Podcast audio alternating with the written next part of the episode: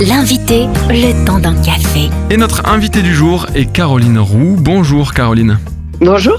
Vous êtes directrice générale adjointe d'Alliance Vita et en cette journée mondiale du droit à l'avortement, on va en parler. Mais avant tout, est-ce que vous pouvez nous parler un petit peu du contexte global en France du droit à l'avortement?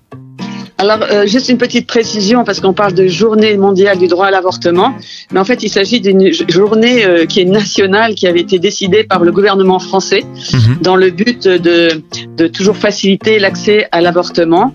Et cette situation est d'autant plus paradoxale que la France est confrontée aujourd'hui à un fort taux d'avortement, le double d'ailleurs de nos voisins allemands. Euh, en France, il y a 222 000 euh, interruptions volontaires de grossesse, hein, qui, euh, ça c'est pour les chiffres de 2020, pour 735 000 naissances. D'ailleurs, les naissances sont en, baisse depuis euh, 2014.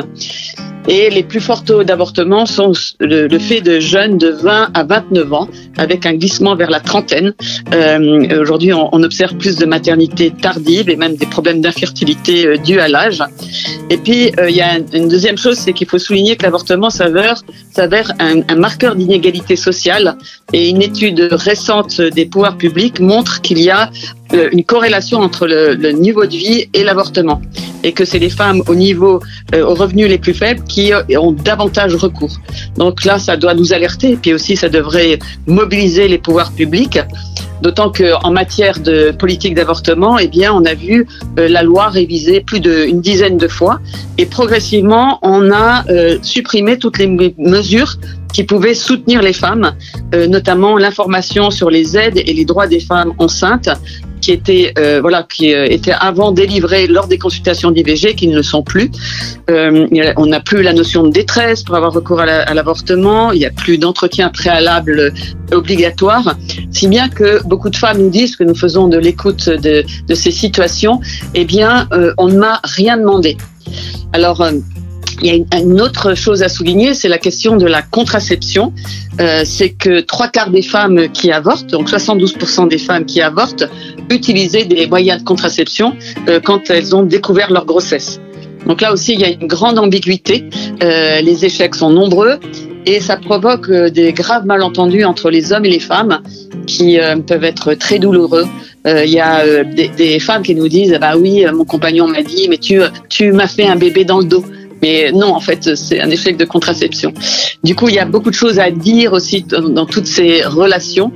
Et euh, jusque-là, il n'y a pas eu d'étude d'évaluation euh, sur l'impact des évolutions de la loi, et, euh, alors qu'il s'agit d'un acte irréversible hein, qui met des vies en jeu. Donc pour nous qui accompagnons quotidiennement des femmes confrontées à ces grossesses inattendues, nous constatons souvent que c'est une illusion euh, de croire que toutes les femmes euh, avortent librement et par véritable choix.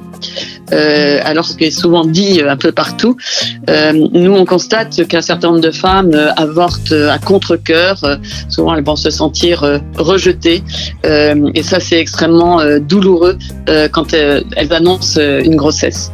Alors est-ce que vous pouvez nous parler un petit peu du coup des raisons d'être d'Alliance Vita? Alliance Vita, c'est euh, solidaire des plus fragiles, hein, c'est notre boussole. Et nous œuvrons euh, pour la protection de la vie et la dignité humaine dans les moments où elle est particulièrement vulnérable, en début et en fin de vie.